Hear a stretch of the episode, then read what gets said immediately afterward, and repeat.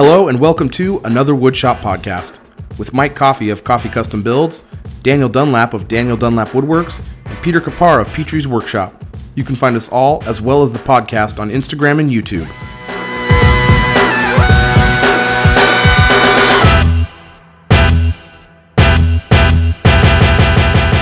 What's going on, everybody? Welcome yo, to yo, yo. the official number Yay. six episode Is podcast. this episode six? Of I AWP. thought it was episode seven. It's six. It's it's eight if you really count all of them. It's six. It's six. It's, a, the six. official six. I'm gonna Official steal six. the mic and reference the last episode. On the last episode, I said that uh that tung oil and poly that the tung oil is actually more durable than poly. I did research, and that is incorrect. I just wanted to correct that because it is not correct, and they're not even the same. Tung oil actually is is a penetrating oil, and obviously poly is an over the top, so they're not even comparable. And you could make tung oil very durable, but you'd have to do like a million coats, and it's like forty eight hours between coats. So that doesn't make any sense. Be to me. honest. Be honest. You didn't research. You got a lot of hate mail. No, I actually, uh, a friend of the show, Hung over at Wiley Woodworks, messaged me and was like, "Hey, did you ever figure out if tung oil or poly is uh is, is better than the other?" And I was like, "No, I didn't." So when we were having dinner, I actually did a little research on it, and uh, you know, I got a, I'm I got a lot of messages. You tell Mike he's full of crap. Well, now that you fessed up, I Got a can lot of those. get rid of these four emails I was going to read. And uh, well, since you're talking, what's on the bench? Uh, well, I'm working on some jigs. I finished up a Lego tray for my son, which I think is well, I don't think it's going to be something I'm going to be offering in my Etsy store and my store on my website moving forward because That was pretty they're- badass. they're- it's pretty cool. I could see a lot of people wanting those. So, uh, finished that up. Really happy with that. I finished up my miter station. I'm really happy with that. Uh, but I'm doing some jigs right now uh, for the MicroJig MatchFit system. I'm doing one for my table saw that is it's a dual purpose jig that will do it'll be a tapering or a jointing sled or I can raise it up vertically and it'll attach to my fence and give me a raised like super tall fence for running tall items through my table saw like pizza peels or whatever stuff like that. Nice. So that's kind of it. Would it be fair to say you're getting jiggy with it? I'm Ah. getting very jiggy with it. In fact, I'll uh, might not be I'll show myself Yeah, out. yeah, it's best. I think it's best you leave. I just got a bunch of emails in. I don't know how people heard this already, but they want you out. what about you, Pete? What you got going guys. on? Uh, I did a couple things. I finally cut that damn slab that I've been teasing for like what feels like a month, and got it all cut up. And two of the boards are still kind of gnarly, so I'm gonna have to play around with it. But I'm really liking the way they look with the like half squared up, half live edge look to it. And uh, the other very exciting thing is, I put new guides on my bandsaw, Oh, and they great. are incredible. Nice. Oh my god!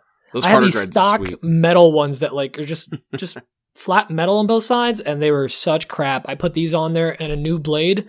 Um, I well, I'm gonna name drop. I when I met up with uh, Alex Snodgrass at the woodworking shows, he like took his time. We basically chatted for hours. Like he showed me everything. He's like, "Yeah, all you need is a three eighths blade." I'm like, "What? Well, I want to do like some resaws." And he's like, "No, no, that's all you need." I'm like, okay, A three Yeah. eighths three TPI blade yeah, he was right. by right. chance. It is. Yep. Yeah, that's what, And, that's all I um, get for my three eighths blades. dude um i had a half inch blade in there like just a cheapo timberwolf it like it did okay uh but the other thing that i am excited about that i tried for the first time is the way he sets the blade on there. He actually sets it uh he tilts the wheel that the blade rides on so that the gullet of the of the actual blade is sitting right on a center or right on the top of the mound of the the rollers because it's kind of a hill and that he's like that's where you want all the tension. And it makes all the sense in the world but that's not how the instructions kind of tell you to set up a bandsaw. It always tells you to kind of center it on the blade. And man are is that thing riding true right now just that all the tension being on the teeth what a difference what Yeah. a difference Yeah, that's nice. so I'm very excited about that. And you know, I keep pimping out my little 14 inch bandsaw a a little more every single year, and that thing's turning into like one really dependable machine. that's awesome. So I'm excited about that.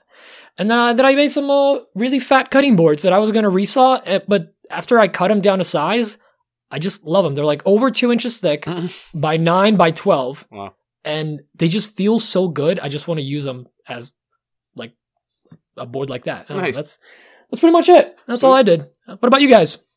Dan? Well, as you may or may not know, I've been working on a cabinet for a while, and I finished it up yesterday. I am so looks stoked with good. it. I know you don't need My me to tell you wife that. was very happy.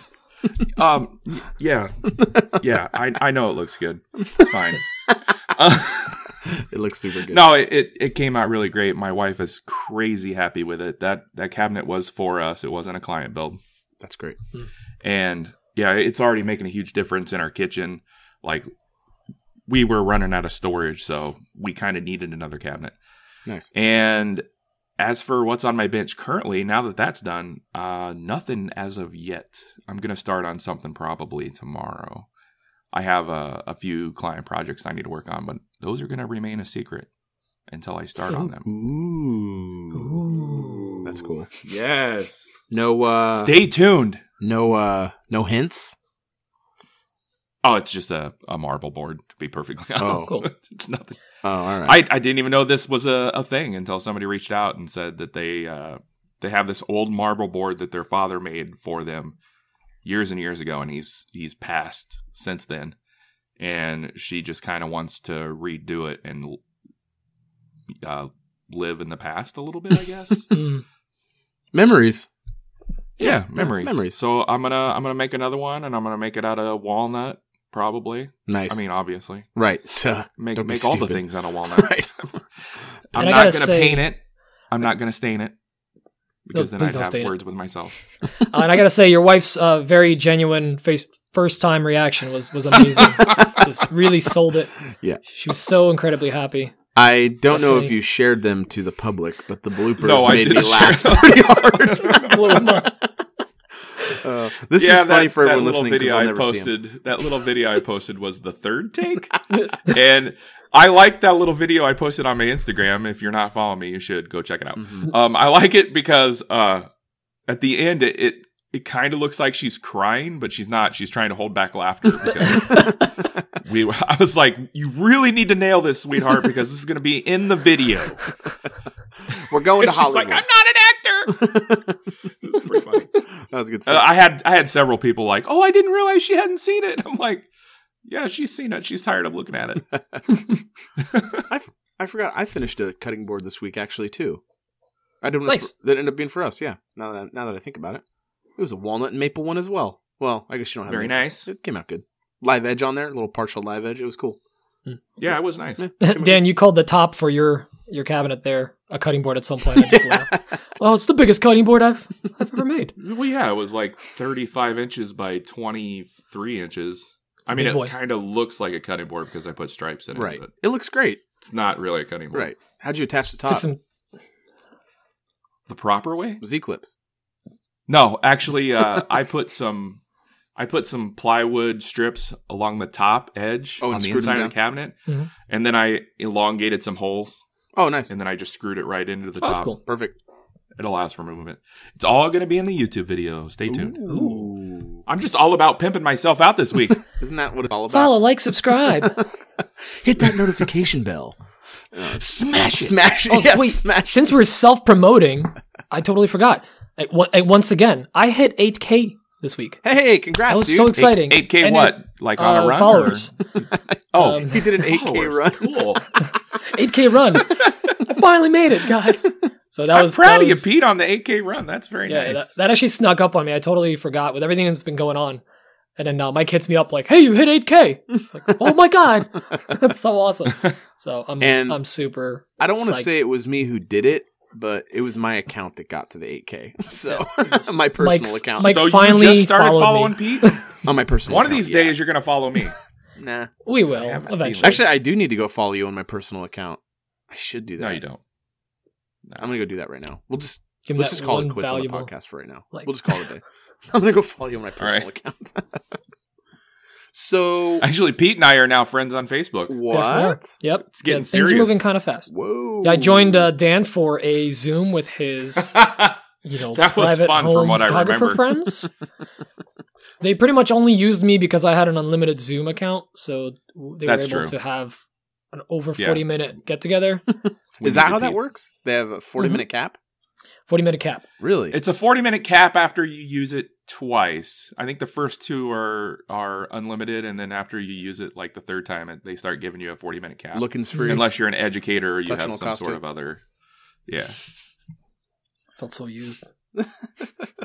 so we got no topic today. We're going right into voicemails, right? Yeah. That's so many. yeah, we got a bunch this week. Thank you so, So, much, So many voicemails. So many voicemails. We got. Um, I did want to say we got uh, a bunch of people who use the Google Voice number, which is great.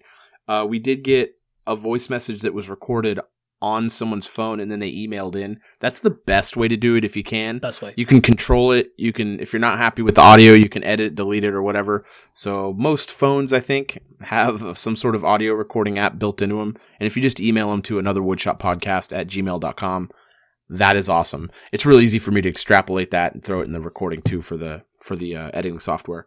Not that the other one's any harder, but Very it just sounds so much better. So let me. uh We're actually going to start with that first one, or with that uh recorded on the device one, and that's from Nick Key at Key Woodworks. So let's. I've never heard of this guy. Uh, me either. I heard he's got dope dope hats. Don't look at my hat. I've never heard of this guy. I never heard of this guy. Uh, I like his right. logo too. It's cool. I like how he made it as big as humanly possible, and he told me that he made it. That's the biggest thing we'll go with a logo. so anyway, let's do this. I like it. What's up, guys? Long time listener, first time caller, and I was just wondering when you are wanting to learn either a new technique or a new process, how do you go about learning how to do that new technique or process? Do you jump on the interwebs and hit YouTube up? Do you hit the forums? Are you an Instagram researcher? Or do you just go out into the shop and hit it? And follow up question to that question once you figure out how to do that new technique or process, when you go out into the shop, do you practice? Do you prototype? Or do you just dive right in into your project? Thanks, guys. Loving the podcast. Keep up the good work. Dan, what about you? I'm uh, I'm a YouTube guy, so I'll go hit up YouTube. I'll watch a few videos, and then it's straight out to the shop and try to do it myself on some scrap or whatever, and then I'll jump right into the project with it after I feel comfortable. I mean, it's it's either go or no go at that point, right? So, Yeah. What about you, Pete? I personally love to just jump into it. And it, I guess it depends on if it's a woodworking project, I love to just figure it out. And usually, if I get stumped, I will jump onto YouTube or forums and ask a friend or something like that. But I love to just like see a photo of something or see a video of something and go, I want to just try that. Just learn from my mistakes. A lot of times I mess it up, but a bunch of times I've gotten just like dumb lucky. Like my first time doing dovetails, I was just like, that looks cool. I saw a video and somebody kind of gave me some pointers on it. I was like, all right, let's let's just do it. And uh, my first ones are I still have them in my shop uh, somewhere there, and they're not terrible, but they're definitely not amazing. But it was like a fun learning experience, like figuring it out. You know, because woodworking, a lot of it is making a mistake and then trying to figure out how to fix it. Now, if I'm like Yeah. restoring a tool or uh, trying to fix something uh, with, when it comes to like machinery or actual tools, that I will research till I know everything about it, part numbers, all that, uh, because that is something that, you know, unlike woodworking, if I mess that up, that's broken. I need new parts or I might not be able to fix it because I have some older tools. With woodworking, all right, I cut it too short. All right, well, guess guess the whole cabinet's smaller now. Or I'm just gonna cut a new piece of wood. So you kind of like learn from your mistakes, but they're not permanent and terrible. Right. So I like to just dive into it and figure it out. Nice. When I get you, I like to research things like crazy. I research them to death. Uh, that's whenever there's something I'm, new I'm trying to try out, I'll go watch. I, I definitely don't research stuff on Instagram. There's like no search function. It's useless. Mm. I'll see things on my is feed useless. that like intrigue me, and I'm like, "Ooh, I want to try that." That's probably the coolest thing about Instagram is you'll see things that you aren't looking for, and you'll be like, "Oh man, that looks really cool. I want to try that." That's probably why Instagram works so well. But um, when I need to look something up, it's I go straight to to YouTube. I watch, you know, a bunch of the names I trust who do things. Uh, you know, Pachuto and and uh, Spagnuolo, all those guys. I really, I really, I'll watch all their videos on it, and then um, then I'll go try it myself. But usually, I'll watch it so much that I feel like I have a complete understanding of it, or multiple different ways to do it, and then I just jump into the shop. So um, I I never, unless it's a really easy task or and or if it's something I've figured out in my own head that I want to try, I never just go jump into things. I I research the crap out of stuff. I really research stuff a lot. So that's kind of how I do it. I definitely research more the higher that the cost is. If Mm. it's going to be like a big pour or I'm cutting into like a beautiful slab like or doing something with a lot of finish that might be expensive or you want to do it right, I make sure that I research that. It's like almost the more research or the more expensive something is or the more costly the mistake could be, uh, the more I'm going to research it definitely. Yeah, if it's just a piece of wood that you're just going to cut down and fix, it's not that big a deal for sure. That makes a lot of sense. I Plus, get I it. love Yeah. learning. Right. It, it depends on materials you have on hand, and like in my case, it it also depends on if it's a client build or not. Like Yes. I can't afford to be screwing up client builds. So practice, practice, practice, practice. Yep. Can't talk. Shocker.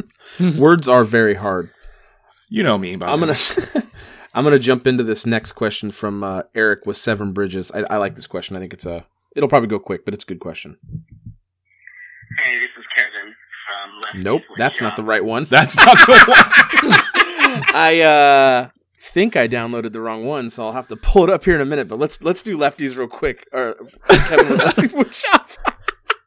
Production flub. Wah wah.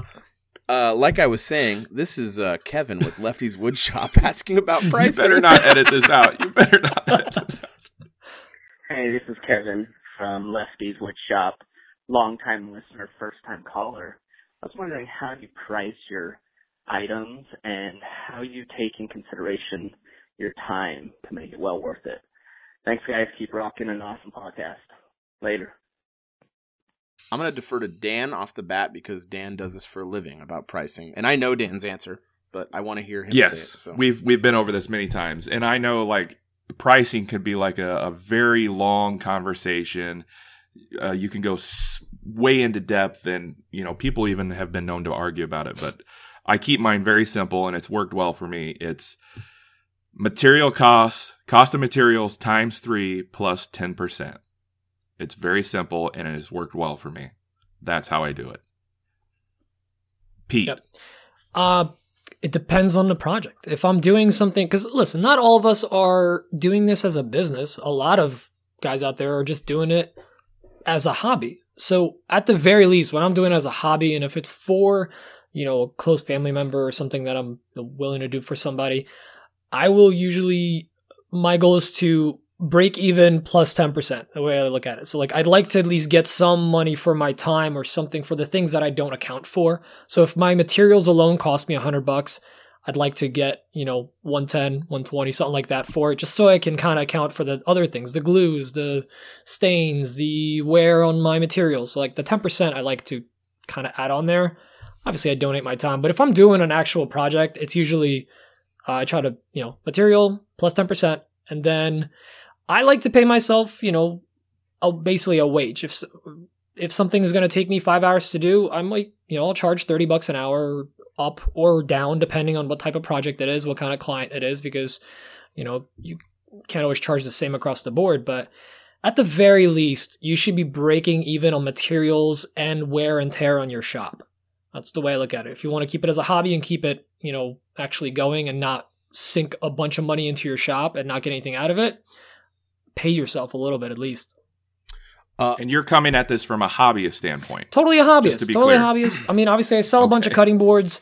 You know, the uh, cutting boards, different little furniture pieces and little tchotchkes and stuff. I don't usually make a lot of large furniture pieces just because lack of room, but I'm a hobbyist. For me, this shop is a hobby that I want it to support itself. I don't want to have to pump money into here. This shop has been fully self-sustained financially for two and a half years now, and I still have some money in the bank to throw at it. And that's not even counting my teaching, uh, which I kind of count as shop money as well because it's woodworking teaching, so I, you know it's kind of the same genre. But pay Woodworking yourself, adjacent. yeah. Like I, I never want to have to dip into my own, you know, my own money to buy wood for a project. No, that, that should that should be coming out of the shop money. Mike, what'd Um, you say? I try to make as much as I can off anything I make. So I'm, I have a business. So, but I'm I I'm closer to a hobbyist than than Dan is. Dan is a true business paying his bills. But I do have a small business and I, I have to make profits as much as I can because I got to report taxes and I got to report stuff to my CPA. So I try to make as That's much as I can. other conversation. Yeah, we we won't talk about that. But um, uh, I I I generally try try to run my time at fifty dollars an hour, but I don't make a lot of. I haven't made any furniture that I've sold to people, so I can't really run with that number into my pricing. Most of what I make is kind of the price is dictated by the market, and I usually try to push that envelope as much as I can. So it kind of goes back to the beginning for me, where in the beginning when I first started, I would make stuff. The first few items I made were free. Then after I started getting more comfortable with them, I started charging people the cost of materials. Then over the last year or so, I've just been raising my price until I start getting pushback. I, and I haven't gotten any pushback so far. Uh, obviously, I don't really know how much things are going to sell when it's a new item. Like this Lego tray I just made, I threw a number on it. I literally just went on Etsy, which that's another conversation. Etsy is not a great place place to get your pricing from because a lot of those storefronts are no offense, they're Chinese high production shops. After after Etsy started allowing those shops into their into their stores, they're they're not really hand. You can't compete with it, and a lot of that stuff is garbage. Uh, so you really you really shouldn't just base anything off Etsy alone because it's not a really good gauge of pricing. But I have looked at other makers in the maker space and their Etsy pages and things that they make that are of similar quality or similar design, and I've based my pricing off that. So I know that there are other makers who have made trays, and they're not necessarily Lego trays, but I've gotten my pricing based on that. A similar size, t- two foot by two foot tray with walnut and maple. They're charging this much. I went with that number. Um, so when it comes to decor items, you really are kind of it's kind of dictated by the market and cutting boards and bottle openers and all the things I'm selling, cornhole boards. There's only there's like a ceiling on that stuff for sure. But when you're building like a console table or a coffee table, the maker kind of demands the price and how well they're how well known they are for making furniture and what the word of mouth is on them. So it's kind of tough. But like Dan said, he does three times the cost of material plus 10%. 3Com 10 is a very standard and well tried and true way of pricing material. I think it's just a Yeah, great it's worked well for me. it's a great way to do it. I think if you want to have like no thought about it, no, that's not like a dig at all. It's just a quick way of saying, oh, I, this, it's not, it's not an insult at all. It's, it's a quick way of doing it. You don't have to do a bunch of line items and break out a ton of stuff. Material cost 125 bucks. Well, now it's 375 time or times 10%. So you're talking like 410 bucks or whatever for the item. And shout out, like Made for Profit, another podcast Mhm. in the maker community. They have a whole episode on pricing and they have a price guide out there. Mhm. If you want to get super like legit and uh, want to break everything down by line item and you want to get very organized, I mean, go look at that. And a little uh, shout out to uh, my friend Erin over at Aaron B Designs. She actually turned me on to this. I totally forgot about it. It's called the Craft Calculator. You can get it in the App Store. I think it's on the Android too. And it's literally super simple, just like cost of material, number of items, total hours, uh, hourly wage, and then you know if you want to do a markup profit, if you're doing a retail type of thing, uh, it just kind of throws you know you can ha- keep your figures in there standard, and you just changed material cost and then number of items and hours, and you got your your price. Mhm. So it's just a quick and dirty way to do it, and you got it right on your phone. You don't have to, or just you know, do a spreadsheet. But yes, the made for profit uh, episode about that was really good info. Yeah, I think you know, just make sure whatever your whatever your decision is and whatever route you go, just make sure you're happy with it. And you're probably going to adjust it. I mean, Dan's happy with his and he's good with his. Pete's happy with his. Do the thing I'm happy finally. Yeah, right. Do the thing It's that's taken some while. It's taken some time. Yeah, and that's the other thing like you're going to mess up on some pricing in the beginning. Oh yeah. You're going to have Oh, yeah. you're going to eat it on some things, especially when you're just getting into stuff. I mean, I was definitely paying to give stuff to people before. I was definitely not making money on it. Um, I've made mistakes. yeah, and then there's always the mistake, and like, unless you're in a position where you can charge that out, you're gonna eat any mistakes. There's no real position yeah, where you're gonna too. build Yep. something where you can't, where a mistake is something the customer's gonna eat. It's just not gonna happen. Um, God, all the mistakes I've made. I made I made these beautiful like 24 by 36 walnut frames, and I quoted something ridiculously low. It was like 200 or something. Uh, it was for a family too, but it was like about two years ago. And then I found out that the glass alone was like prob- probably as much, if not more, than the actual walnut cost me. It was like almost a hundred bucks just for the glass for the two frames. Mm. And basically, in the end, I was I quoted them like 300, and they ended up telling me because this is family. They're like, they were they wanted three thousand dollars for these. I was like, oh well, I definitely gave you a deal. Like I still made money on the on on the whole thing. Like it was like fifty bucks or something, but definitely didn't pay myself hourly for it. It was more like a fun like let's try this out. Uh, but definitely uh, could have lost a lot of money on that. I think, you know, I don't want to go deep dive into the conversation. I don't know how you're not giving yourself an hourly wage. like, I don't know how you're not trying to make more money on it. And, well, not, and know it's not I'm a doing dig. a no. If I'm doing an actual like commission or project, Mhm. totally am.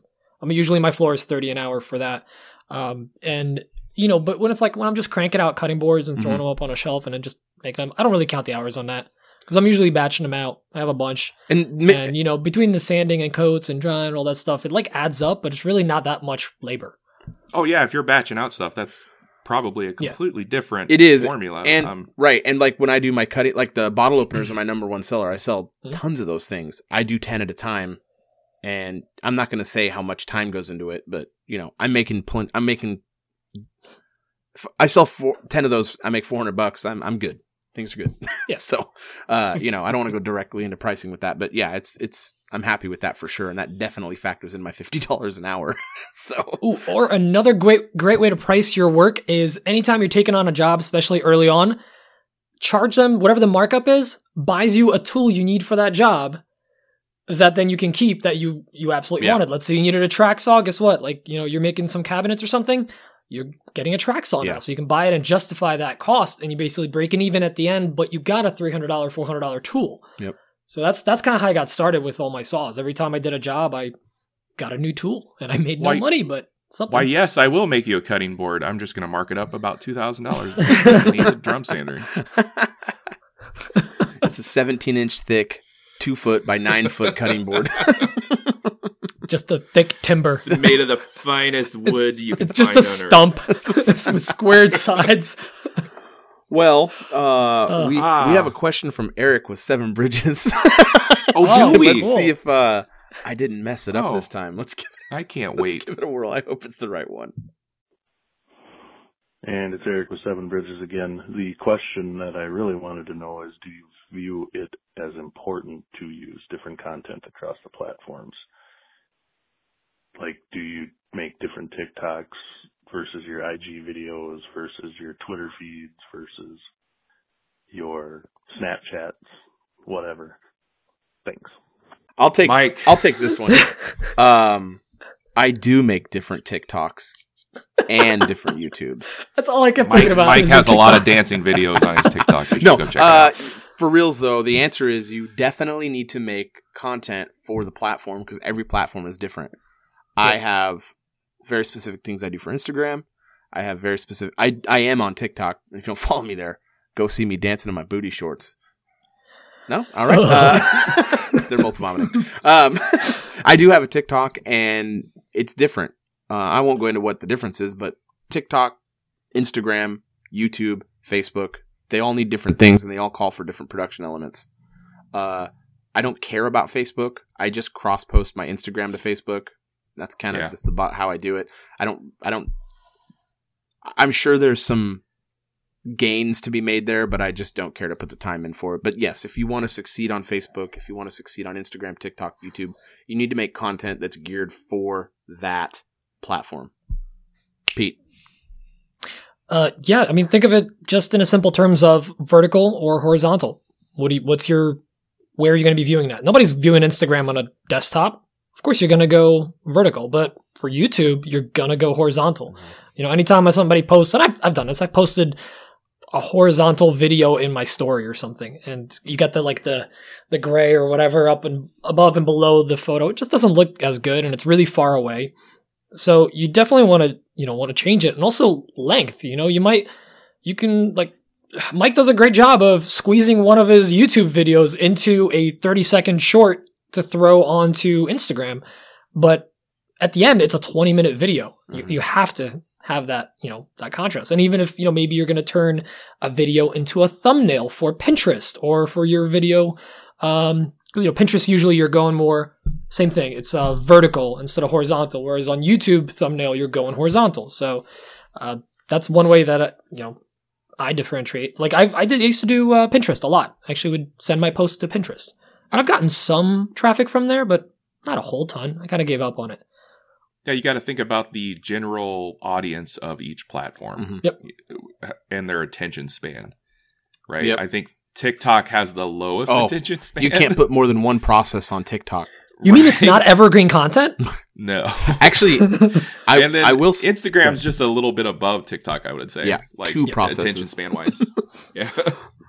I, I, What were you gonna say, Mike? well, so for Instagram and TikTok, I use the same ratio, four five, the aspect ratio of four five.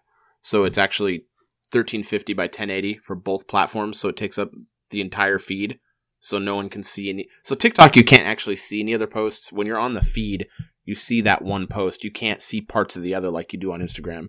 For Instagram, I do thirteen fifty by ten eighty because it takes up the entire screen, and the viewer can only see your post, and they're not they're not distracted by the one above them or below them. And it, in my opinion and others' opinions, it keeps them on your post for longer, and you'll actually get a view out of it because a view on Instagram, I believe, is three seconds. Uh, so if the anytime you have a landscape, if you do like a landscape, like a nine by what is that, sixteen by nine, you're Yep. you're almost you can see the bottom of the post above it and the top of the post below it, and it's distracting to the to the viewer. So I've always done four or five. I do the same for TikTok, uh, just because it takes up that whole screen. It just looks better. You don't get the black bars, and then Mike, that was the best advice you ever gave me. yeah, it That was- works really yeah, well. It's brilliant. It's really you, you ever scroll through and let's say you did a photo and it's a really nice finished shot, but you scrolled a little too high and the video below starts playing, Mhm. attention's gone. Yep. I, I, I'm on a nice I- one. I don't even like. even people I like, I go to the next post because it's just I don't want to try to have to find that perfect three pixel spot where I can get the post to work. It doesn't. It's so annoying and distracting. Yep. Um, and then for Facebook, I do four or five on there as well because most people are viewing it on their phone, I think, and it looks good on their phone. Also, I don't care about Facebook, so there's better advice to get for Facebook in the world. But YouTube, it's landscape. yeah. It's let you do Can I land. just say this? I Yeah. and I I don't know if it's it's an unpopular opinion, but I hate Facebook. I just, hate I get nothing good from it it. aside from like staying in contact with friends and checking some like groups for CNC or printing. But damn, I just do not like that platform. Nothing nothing does well for me when I post it there. I created a business page that did z- like zero numbers every day. I was getting maybe one or two views. Um, Instagram and YouTube is where it's at. I think. Yeah. Well, I'm glad we're now friends on Facebook, Pete. That makes Yeah, yeah. No, I'll still check in with you, buddy. No, no, no, I'll, I'll like, and, you know, share your stuff. it has its place. It's Yeah. not, but its It place does. is more of a back end now. I mean, it's it's it's it's such people an are it's such an old people are getting away from it. it's such an old platform. Like people are getting away from it, but I think like families and staying in touch with people, it's almost like a thing that's just there. Like it's just a part of Yeah. life almost. You know, remember Yeah. when Instagram came around and everyone's like, "Oh, look at that, pictures of food," and then now look where it's at. You know, and now Yeah. we're here again with TikTok. Oh, look at that, it's kids dancing. It's it is stupid. Like it's really dumb, but you don't know where it's going to be in five years. Uh, Mhm. Five years, it could be the Or, big thing. or one year. right, anything can change. I mean, things turn turn around so fast. yeah, but I mean, look, they tried to do evergreen content with IGTV. It used to be a big button on the front page, and now it's well, that's what I. I mean, IGTV, you still couldn't search it. nope. it's useless. I don't even. I mean, I thought I I I know that I had read articles where they were saying they were going to eliminate IGTV entirely. Uh, They had made it impossible to find within the Instagram app. You had to actually go through different search, like mul- like you'd have to hit four buttons just to get to IGTV. Well, apparently they have a separate IGTV app. I didn't even know that existed. And I, guess neither. This is a. I guess they this right now for revamped the it uh, last week, so I don't know if they're going to try to get back. But it doesn't matter. You can't search it. Um, it's just crazy. Yeah, But it's not like YouTube. No, that's the thing. YouTube is basically just a search engine for videos. Yeah, that is. It's a search engine. it's It is the second largest search engine yeah, out there. It's besides Google, who owns it. Yep. So, so it's just like, um, what was I going to say? Oh, I was going to say TikTok. I will say, um, it is dumb. I want to open with it's dumb, but the content seems to last a really long time on there. I did um I did that that that zero clearance insert from my miter saw and that was I don't know 2 3 weeks ago. I'm still getting lots and that thing's at almost 380,000 views on TikTok. What? Yeah. And it's still getting views and comments and likes and that's 2 or 3 weeks ago now. I mean, that's a pretty long time for a platform like that with zero attention span to keep something alive. So I don't know how any That of their crazy. hosting or serving, or not hosting. I don't know how any of their serving works on that platform. I don't know how they serve up stuff to people's feed. But I only follow like 30 people on Tik- TikTok and I never see them in my feed. Never. So I don't even know how that platform works. It's very bizarre. But But I think it's like I look at it very little. I, I Yeah. think it's like old, and I only put stuff on there every other day. I think it's like old Instagram, but I was never around for old Instagram, so I don't really know what old Instagram was like. Back in the day, I guess The it was is, super easy to get focus your energy. Like focus your energy. If you don't want to be doing, I mean, some people literally do Snapchat too. Like I know he. What is that? Maybe he said it jokingly. People use Snapchat. like people share their stories, you know, and um, you know, But, like, people focus on sarcastically, right? Facebook. I know. Yeah, well, it's I like hipsters. Like, you know, people focus on Facebook because they think like their entire business can run through Facebook because there's all these Facebook businesses. I'm going to post everything on there, and they're not. That on was me. That was me a couple years ago. Like I ran my almost my entirety of of my photography business on Facebook. That's where I got all my business. And Yep. to this day, I still get a lot of business from Facebook. Exactly. So that's my thing. What's the next uh, voicemail? Let me Good get it. question, by the way. Good question. That was I did like that one. It went, it went well. Let's go into this uh this real quick one about sticker swaps. This one will be a fast one. This is from Oh, Dan, Zach. you can take this one. Zach with Great Oak Woodworks. I can take it if you want. Hi guys, Zach McCrae from Great Oak Woodworks. My question is about stickers and sticker swaps. How do you first go about getting stickers and going to sticker swaps? Let me know. Thanks. I'll take this one to jump into it. Uh, well, first you need a logo that you're gonna keep because you don't want to invest in stickers if you're not gonna have your logo very long. If you're gonna just rebrand or revamp it, uh, but then you just find a company that makes stickers. There's like 15 or 20 inside the Instagram community that are well regarded. I prefer a company called Sticker Beat. Uh, every, there's other ones out there that are that, that it's stickers. I mean, Yeah. you know, I mean, it's stickers. So at the end of the day, get the one you like the most. Uh, I have heard that there's differences in the adhesives that they use. Mhm. Just don't go cheap on stickers. There's no reason not to go. There's no reason to go cheap. But even a even a quality sticker isn't that expensive. right, so- they're so cheap. Um, And the more you get, the cheaper they get. Right. Because The price- sometimes, like, just getting a 100 or something, you might be paying 30, 40, 50, 60 bucks. But if, like, for example, I bought, uh, I bought a 100 two years ago and it cost me $45. And I got a thousand a couple months ago and it cost me $80. Yeah. Double the cost, 10 times as many.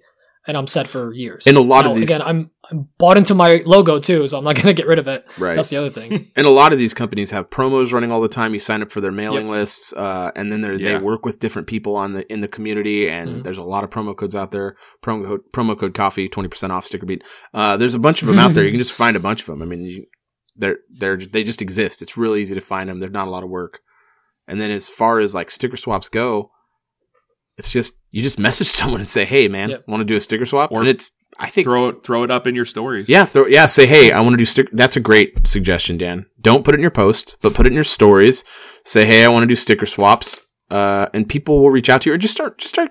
Top people you engage with regularly, just message them and be like, hey, I want to do a sticker swap. It's real simple. Most people are, most people get it. Uh, when I was first got into this, when I first got onto Instagram, I thought it was so stupid sticker swaps. I was like, what the heck? I used to make, a, I made a joke like, how many sticker swaps do I have to do before I can start cutting dovetails? And, uh, but I quickly learned that it's not, it has nothing to do with anything. It's a, it's another thing that's great in the community. It's a community thing. It's all, it's everyone just, it's just another way to engage with each other. And it's, it's really cool. I really like the sticker swap a lot. I turned around and entirely on that. Make sure to track it. Anytime somebody hits you Oh. up, sometimes it's very easy to get lost. I have a spreadsheet that I have going. So anytime somebody's like, "Hey, you want to do a sticker swap?" I just copy and paste their address right there and then. And all I have is just two columns, inbound and outbound. Did I get a sticker?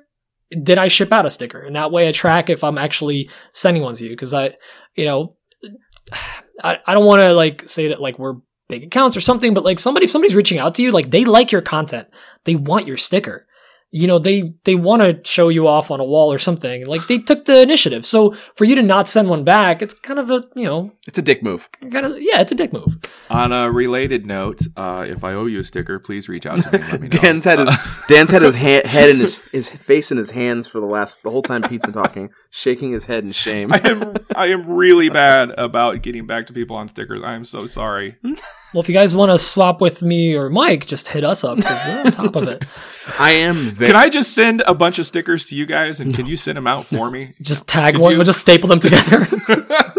I will say that I I do a lot of them, and I only do them once a month. I kind of wait till I have a bunch of them, and I I send out like fifty or sixty at a time, uh, because getting it, I can sit down and knock them all out. I print. I like Pete said, I have a uh, app I use called Things. It's kind of organizes my whole life. Mhm. It's where I store everything. I have a thing in here for sticker swaps, and I can just copy and paste this and print them out to uh, labels for uh, mailing addresses. So that's how I do it. Yep. And then slap them all in there, put a little note on the back of the sticker, and get them out. So and one last note about sticker swaps: if you're going to buy stickers, do not get paper ones. no, Get vinyl. Don't get cheap. Don't get the super go cheapo cheap. ones. Oh yeah. It's you're gonna you're gonna regret it. If that envelope even gets a little wet in a rain or something, your your sticker's shot. What? Uh, I've got a, I've got a few stickers up on my board, quote unquote, that are falling off already, just from the tiny bit of humidity that we've had in Nebraska already. yeah, it's. I get that too. You can you can you can feel when they're. Che- it feels really low rent. Yeah. I keep a glue stick in my in my Mm. shop, and I re-adhere them with a glue stick. That's smart. I use CA glue. I don't. Uh, that's a good idea though. The, the glue, the glue is a good idea. But yeah, sticker swaps pretty pretty straightforward, pretty easy thing. It's a fun way to engage with the community, and Yeah, you can open up some me feel conversations with people you wouldn't mi- might not have had otherwise. So it's pretty cool. Yeah, pretty easy thing, Dan. got it. It's uh, really easy to maintain, and there's really no reason to fall behind. So Yep. Aside from like running your own business, Right. That, that's a minor thing. let's uh, jump into another question. Where's your question. priorities at? yes. All right, this is from Andrew with ADD Woodworking. Hey guys, this is Andrew from ADD Woodworks. Uh, my question for you guys is, do you guys prefer to build off of plans or do you just kind of wing it? Thanks. Dan, I swing both ways. me too. Don't. Are you recording this? Um, it, it really depends on the project. If it's a client project, you know, I'd like to have some sort of loose plan, um, just so I can keep on track and, and keep track of what I'm doing. But for the cabinet I just built for our house, I completely wung that. I had Yeah. no plan going into it. I just had like a, a rough idea of how tall and how wide I wanted it, and that was it. Um, yeah, it depends on the project. what about you, Pete? I just kind of wing it. yeah. I- Pete? I, yeah, I, I, I, I don't know. I feel like I like to just jump into a project. Like I said, I like seeing an idea and then just jumping into it. Now, I was for a while obsessed with Woodsmith magazine, and I have like literally folders of like printed out projects and all this stuff. I, but I rarely look at the actual measurements. I'm looking at the project and the dimensions, like the ratios of dimensions, or if you know if it is a cabinet or a table, like pay attention to the height maybe. But I always try to make it to whatever would fit the space I'm making it into. Uh, and and sometimes there just isn't any dimensions to, to go off of. Yeah. It's, it's fun to have the freedom, and a, a lot of times, especially when I was getting started, and it still happens now when I'm making something. I kind of work with like, well, I have this much of this plywood. I guess it's this tall now. Right. that's, you know, that's it. I'm, are you done? Sorry, I didn't mean to cut you off. Yeah, that's it. Yeah, No, I, no, I'm please, basically. Michael, I yield my time. Yeah. uh, The gentleman yields his time. I like I like to use plans, but like Pete was saying, a lot of the times when I use plans, I find that oh, this thing it doesn't fit the space that I need it for exactly, or something's not exactly right about it. And I think generally speaking, when it comes to plans, I don't. I wing it almost every time. Uh, I am trying to get better about making plans when I have something designed in my head. I do try to make it and it's just more of a checklist for me so I don't miss a cut or something like that. But a lot of the times I'm just referencing. I don't usually actually stick hard to measurements really anymore. Um, I'm, I'm mainly like if I'm going to make like a cabinet and a carcass, I just set my table saw fence to the same size and I make all my cuts on that same piece and then I can reference because it's the depth of the cabinet's going to be the same no matter what. So if it's a piece Yeah, of that's the way to do it. that's the way to do it. Like you can't be like trying to n- hit a measurement. I mean, me- reference cutting is the best way to do it. So, um, set your if you have like the same cut a bunch of times, don't change your table saw fence. Make all those cuts at one time so everything's the same depth or the same length or whatever the dimension that is. way, if you're off by a sixteenth or a thirty second, they're all that way, and it's Right. fine. And then it's fine and everything works with itself. So, um, in terms of actually using plans, I'm like Pete and Dan. I don't actually use plans that much. I will print out like something that I like and I'll put it on my de- on my bench and I'll want to make that and I'll just try to figure out my own dimensions cuz the dimensions don't actually matter. The proportions kind of matter. The proportions really matter, but the actual dimensions don't Mm, they just don't matter. So I, I'm the same way, but I am trying to get better about making plans and I am actively trying to learn SketchUp so that I can offer plans because I do get people asking me, Hey, Yes. how do you make this? You know, and, and they don't need to do it to the same exact specifications either, but it's more of a reference for them to, to push up against more than anything because the exact measurements That's- never really matter. That's one of my goals for this year or sometime in the future is making plans because I make a lot of unique one-off projects. Yep. And I get that question all the time. Do you have Me too. plans for that? Yep.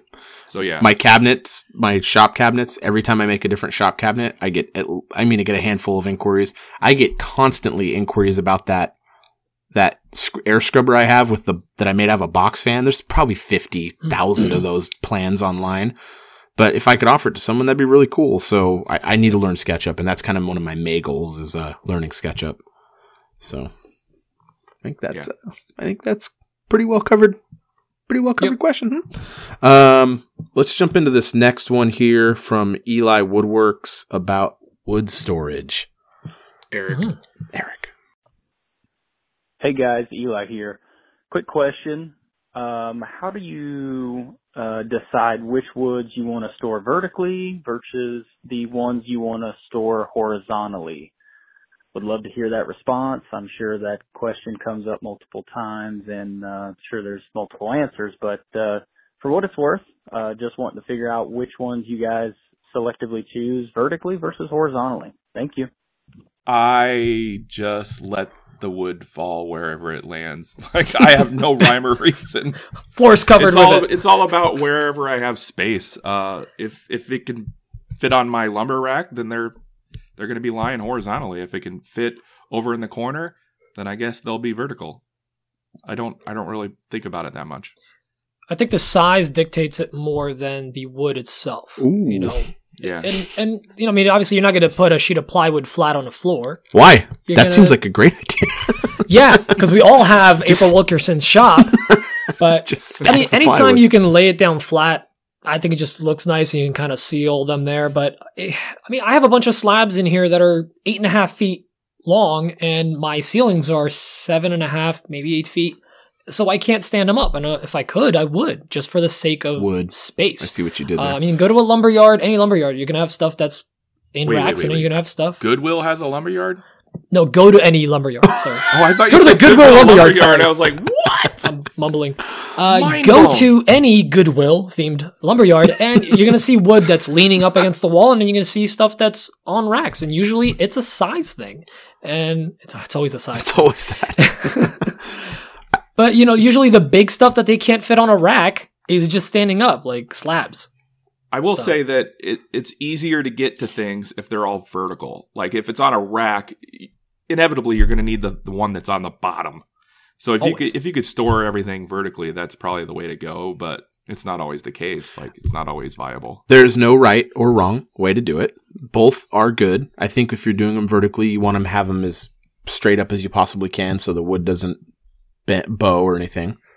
Mhm. Um, but for me, my old shop had more wall space than my current shop. I'm leaving all my wood storage in my old shop, but uh, I exactly like Dan just said. I like the horizontal storage, but the vertical storage is much easier to get to the wood. Um, it's it's really just preference. There's no right or wrong. There's no like wood species that dictates what needs to do what. It's just there's just no right or wrong. It's just however you like to do it the best. I think. I forget whose account I saw do this, but they have literally plywood sheet storage, like four by eight sheets that are stored vertical, like right as you walk into the garage, the door opens up, and on the right side, their door actually clears nine feet. Hmm. So they just slide in full sheets in there, and I'm like, That'd be so that's nice. just incredible. Oh my god, to, sh- to just put a full sheet like that, I have to cut them in half and then like put them flat against the wall underneath my lumber rack. And basically, if I want a sheet, I have to move everything off of one wall to get a sheet. It's a nightmare. Mine are I just even shy of being tall enough. Sorry, Dan. Mine are just no, no. my garage doors are like seven foot eleven inches. I'm Yeah, I'm just same. shy. It's just a bummer. I don't have dedicated sheet storage. Like it, it's just all kind of like wherever the heck I can Yeah. find a spot. Yep. Yep. It moves around as I buy stuff. I bought when I built my outfeed table. I bought I bought a sheet more of MDF than I needed, and that stuff's real easy to store. Um, and then I bought there was a sale at uh, a hardwood dealer on some plywood, and I bought way more sheets than I should have bought. So I, I'm sitting on a bunch of sheet goods right now, and they just take up so much space. And I see there's like for me because how tight my shop is. There's no value in storing sheet goods when there's a lumberyard that could store it for me. Like, I mean, I mean, it's nice to be able to have quick a- access to it, but I'd rather not store it at my house. I'd rather just pick it up when I need it. So that's kind of my my two cents. Oh, got any more voicemails? We have so many more. Um, actually, we have I like, one I like more. this. I like the old voicemail Yeah, it's nice. episode. It's nice. This one's uh, this is from Taylor with ICT Design, and it's regarding production of content. Hey guys, Taylor with ICT Designs Co. Hey, uh, hope you guys are having a good day. I uh, I'm just curious. Uh, I'm getting ready to start doing a you know a YouTube video or starting to uh, produce more video content for my Instagram feed. I'm just wondering, um, you know, both from a technical st- aspect and a creative aspect, how do you guys plan, um, execute, and then um, edit your your videos for the platforms? Appreciate your answers. Thanks, guys. Go ahead, Dan. Mike? Oh, me? Okay. yeah, you you plan and and and do all that stuff more than I think either of us. Um, so I don't know that there's a whole lot of well for for YouTube there is a lot of planning, and it's I'm actively trying to shift my focus to YouTube. The all the Corona pandemic stuff is man, the last three weeks has been really hard to focus, but um, I'm transitioning my focus from Instagram to YouTube, and I'm trying to get a build out a week, which is really tough. it's really hard to do, even if it's your full time job. It's it's hard to do. Um, but I do. I plan out my builds. Uh, I plan them out and how to make an interesting spin on them. And what I basically am, my goal is, is to have one project a week. All the recording I do is for YouTube and then I edit any footage that I think is interesting enough into an Instagram post every day. Cause the bottom line is no one follows anyone's account I mean, there's a handful of people we all follow where we follow their day to day builds, but the vast majority of followers aren't following close enough to care if the, anything's in chronological order, any of your actual builds. No one cares. So if you just find like the really cool process shots and get that in your post, that's what I'm looking for for Instagram. Same with TikTok. It's kind of like, I don't know what you call footage that isn't your main footage. I don't know what that's called. B roll. B roll. Is it really B roll?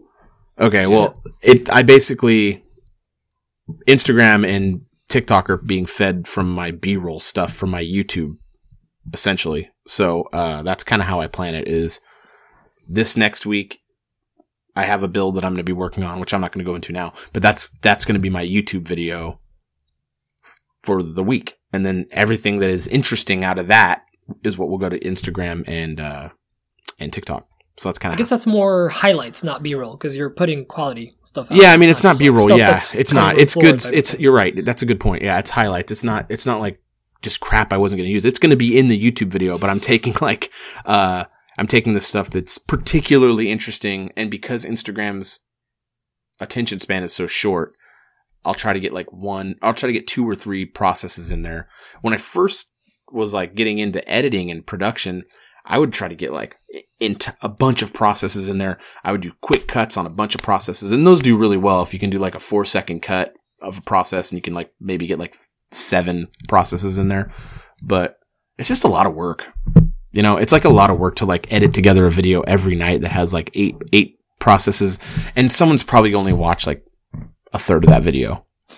So, Right. I mean, there's not a whole lot of people that watch the entire video unless it's incredibly captivating. It's just impossible to make a video that's a minute that's going to be incredibly captivating for Instagram.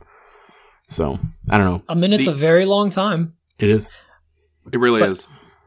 The Uh, just- only the only editing I do on Instagram or the editing and planning I do is when I do my my wrap up finished beauty shots. Like I'll plan those out. I'll I'll, I'll put some time aside for the day and do those like I did that this morning with the cabinet.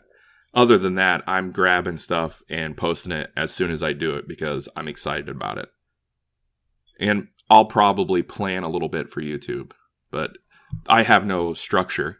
It's just, oh, this is fun. I'm going to do it now and I'm going Right. to release it now. I don't have a plan for it, I think that which is probably bad on my end. No, I actually, the right honestly, honestly, and I- sorry if, if I was gonna if I cut you off, Pete, but I don't think that's bad. I think that's actually for Instagram kind of the best way to do it because there's no if you're if you if you really want to do well on Instagram, you have to post every single day. And if you really, I mean, you can get a couple posts a day out, and you got to get them at the same time.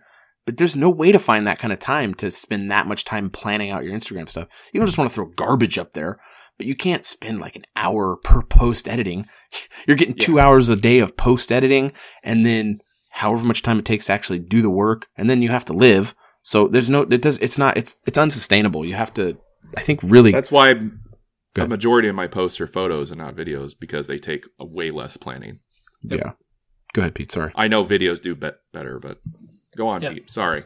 No, I'm I'm even uh, less planned out than you guys. I tend to record a lot and take a lot of pictures while working on stuff, fully intending to post them, but then occasionally just kind of move on to the next thing and then I post about that and then like, well, I'm not gonna post a thing from last week maybe, and then I just kind of like leave it. I I need I do need to plan it out a little more.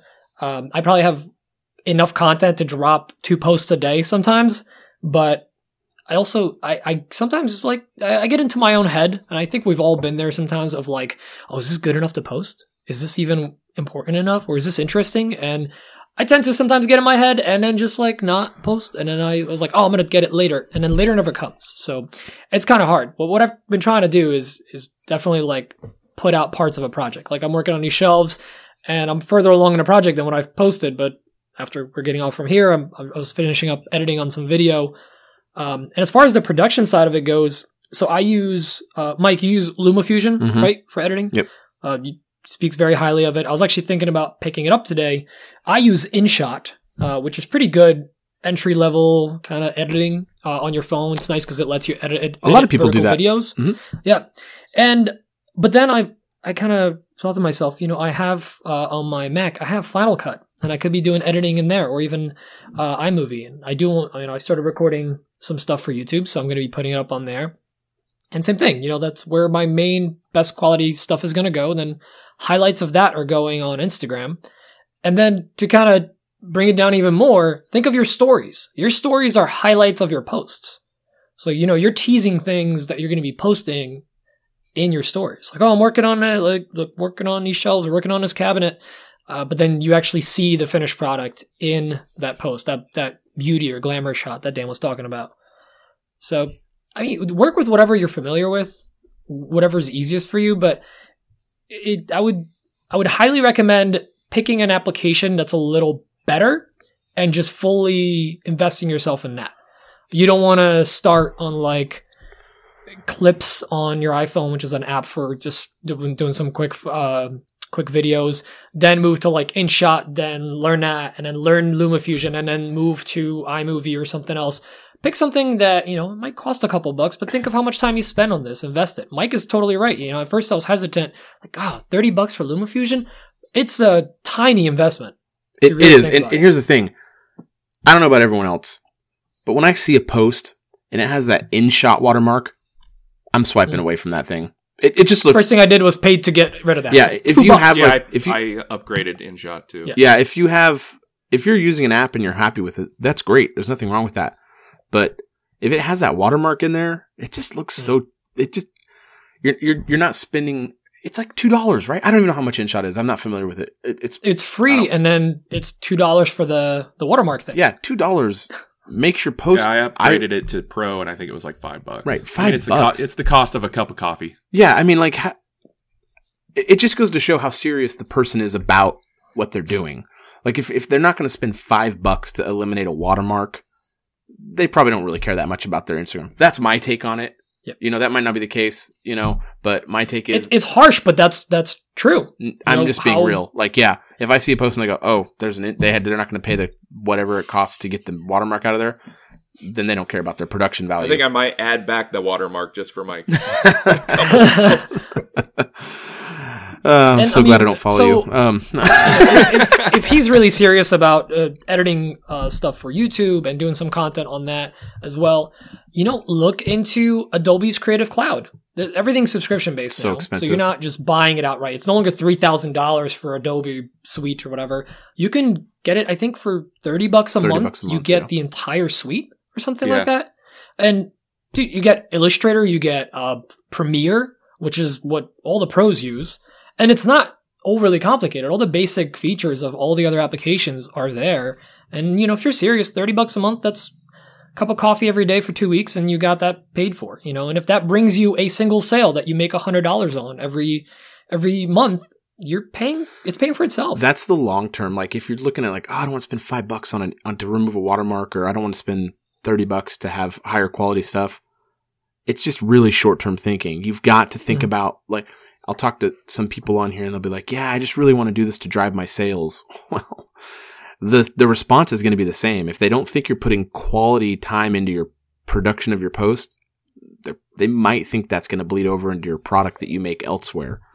So also think of it this way for those of you out there that maybe play video games if you're willing to drop 60 bucks on a video game that you'll put 20 30 hours into but you're not willing to spend 30 bucks into your business and instagram that you're putting 30 hours a week into that's you know you're, you're going to be hurting and it, it's worth the investment it really is It is. because the quality of the i mean even just the drm free mu- like the, the royalty free music oh that alone is just such a win it is. Yep. I mean, totally worth it.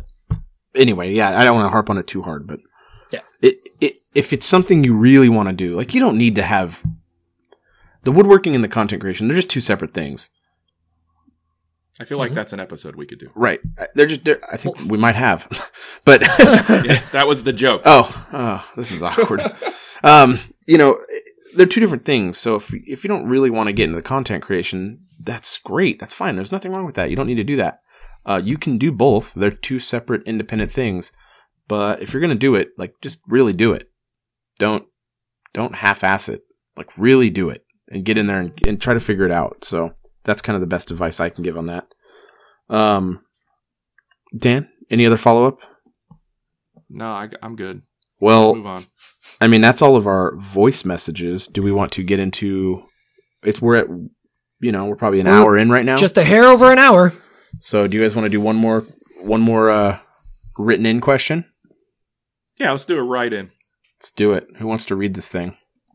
Um, Uh, well, I'm gonna. Why don't I summarize it? I'm gonna. This is from uh, Jonathan from uh, Character Red. He basically wrote in asking about you know his his Instagram handle and kind of what we think about in this case his Instagram handle, but Instagram handles in um, as a whole.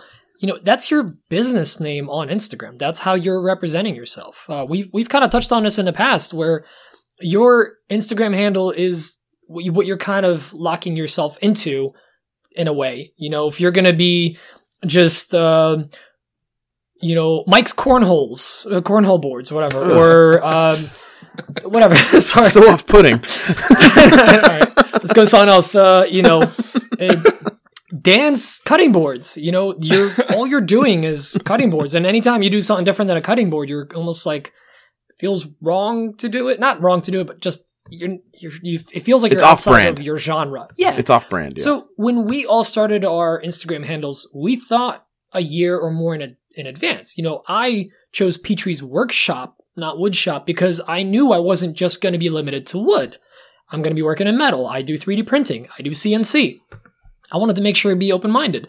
You know, nice way to uh, kind of broaden it. And some people that choose um, like coffee custom builds, or you know, if you use the word designs in your in your name, that's a great way to show people that I am a designer, I'm a builder, I'm a maker, I'm a business, but you're not locking yourself into a genre or a particular thing. That's my two cents on it. What do you guys think? That's a very good point. Um, obviously, my handle is Daniel Dunlap Woodworks, so I am locked into Woodworks, but I don't ever plan on straying from that. right. Um, uh, you nailed it right on the head. Um, don't lock yourself into something. Be open. That's all I got. I think Woodworks isn't an incredibly locked in thing. I mean, if Dan got into metalwork, he could just do Daniel Dunlap Metal, Metalworks, and then he'll have Daniel Yeah, Dunlap Photography, and Daniel Dunlap Woodworks, and Daniel Dunlap Metalworks, and then Daniel They're Dunlap very Underwater Basket names. Weaving. It's all good stuff.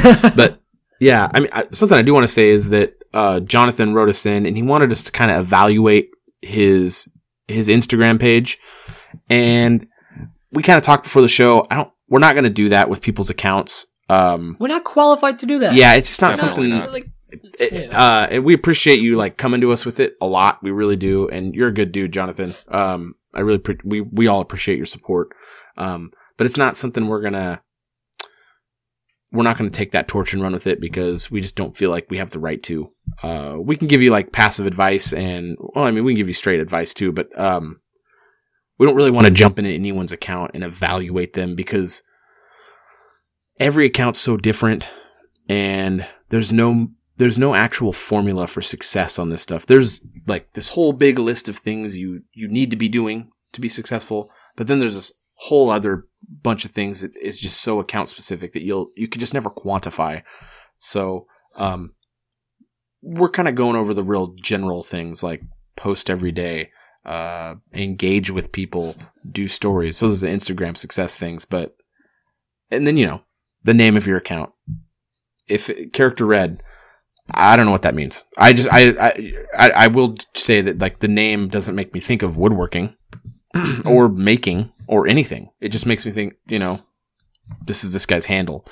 So the only think of uh, if you were going to put it on a storefront. You know, you're walking down a street and like, oh, I need to stop by uh, Dunlap Woodworks, Right. pick up some lumber or something. Like it, it has that ring to it of like, hey, that I got to stop by Dunlap's. You know, it has the business name kind of in it, um, and you know, and uh, he did mention in there he is thinking about doing this full time after he retires from the military. Thank you for your service. Uh, so you know, think of this as a business. You Yeah. want to, you want it, to, you want to be a household name. You want people to think of your name easily and quickly if they're thinking of woodworking. well, You know, friends and family. the name is the first thing people learn about you and first impressions are very important and um you know uh, like we're not going to be going into people's accounts but i will say character red isn't going to work uh you're going to need to change that to something else i mean um it just needs another another qualifier like Right. character red woodworks or Right. character red designing. right you know. exactly there's not a lot that needs to be definition. done right it, there's not a lot Yep. that needs to be done but character red it it literally means nothing to me except for that i know it's your name and i'm familiar with your account but if i was some random dude on the street character red elicits nothing in my brain i was like oh character red what is that? And kind of on a side topic, I keep all the people that I follow to a very specific dynamic. I will not follow anybody who's posting selfies and pictures of their family, not Mhm. because I am against that,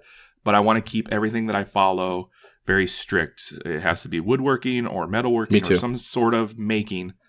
So, and I get a lot of follower requests and stuff like that now nowadays. So, it took me a long time before I started following uh, Jonathan over at Character Red because I just because of the name, I never looked at the account.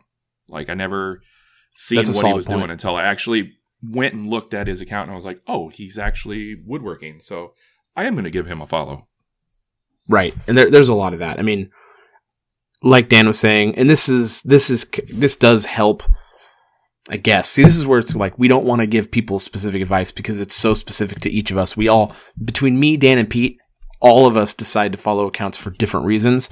So there's just no answer. Um, but if I look at an account and there's a single meme in any of their posts, I'm not following that account. or, or if it's like a Yeah. bunch of selfies or s- like stuff, I'm just not following the account because it doesn't inspire me. I'm immediately That's for my personal account. My woodworking I'll do that account with my is just personal one for woodworking. sure. I'm Right. looking f- to be inspired by Right. my community. You know, Right. And and just to clarify, Jonathan did ask for our feedback, good, bad, and ugly. So that's why we're kind of we're going fully into it. We do want to Even help though you we guys said out, we weren't but we going don't to. Wanna- well, we don't want to go too in depth with. with I don't want to open it up to where everyone Yeah. messages every week. Hey, Yes, take a look at my. yeah, that's that- it. And I just that's, that's what not one what this is ten. about. right. We're not gonna. We're not gonna like. We're not going to be the Uh, page evaluation yeah. pro- uh, podcast. yes, that's what So- was looking for. Um, but yeah, I mean, uh, Jonathan's name doesn't elicit anything in my brain, and I, you know, like I said, if I see if I see a meme in someone's post, like within the first few posts, I'm not following them back. So there's just certain things where like I really want my feed to inspire me, or actually that's kind of it. I really want my feed to inspire me. I want to see stuff that I think oh, that's really cool. Yeah. It's your business card. Right. It's your splash page. Mhm. It's what people see before they click on anything. They, if they don't see woodworking, they're not gonna go to you for woodworking. Right. First impressions are everything. Yep. Yep. Well, that was a that was a great episode six. You Are we nailed saying it. Should we wrap it up? You nailed it. Is that it? Yeah, Yeah. I mean we we we have some more, but let's save them for next week. We don't want to run too too long. Yeah. Let's let's call this one. I think I think we're all Yeah. kind of exhausted this week, so we're we're burnt It's pretty been- hard. So It's been one of those it weeks has again. been. It has been. It's been a week. Well, I guess we can just leave on that super somber note. Well, guys, make sure to you know check us out Yeah. on Instagram. Check out Dan and Mike on YouTube. Me, hopefully soon. I'm dragging my feet. And uh, if you want to leave us a voicemail, a question, topic idea that you really want to hear about, make sure to check out our uh, page. It's on our IG page. Just click the link. You can call us at 74 Seven five four. 754. Call AWP. I got you. Or uh, ideally, record a voice memo on your phone and email it to another woodshop podcast at gmail.com. nice. You guys got anything else to add? No, no. I think that's it. Thank you for all the Another one in a support, bag. everyone, and uh, we'll be back next week for sure. Oh wait, wait, wait, wait. What? What? What? One more thing. What? Five star ratings. Oh yeah. Five star ratings Fi- yes. Don't. We're only our account when we set it up. We go this. It- we go over this every Right. week. every week. We set up the account so that we'll only receive five star ratings. So go give us a rating. It's going to be five star because that's all, all that's allowed. Just go get Yeah. go get that taken We- care of. Pete's a wizard at IT, and he figured that out. Yep. And if you leave a five star review, Dan will send you a sticker. yeah. That is something Alright, you shouldn't have said. Let's call it. Till next week. I love you. Bye. Bye, love you. Bye. Love you long time. Stop it.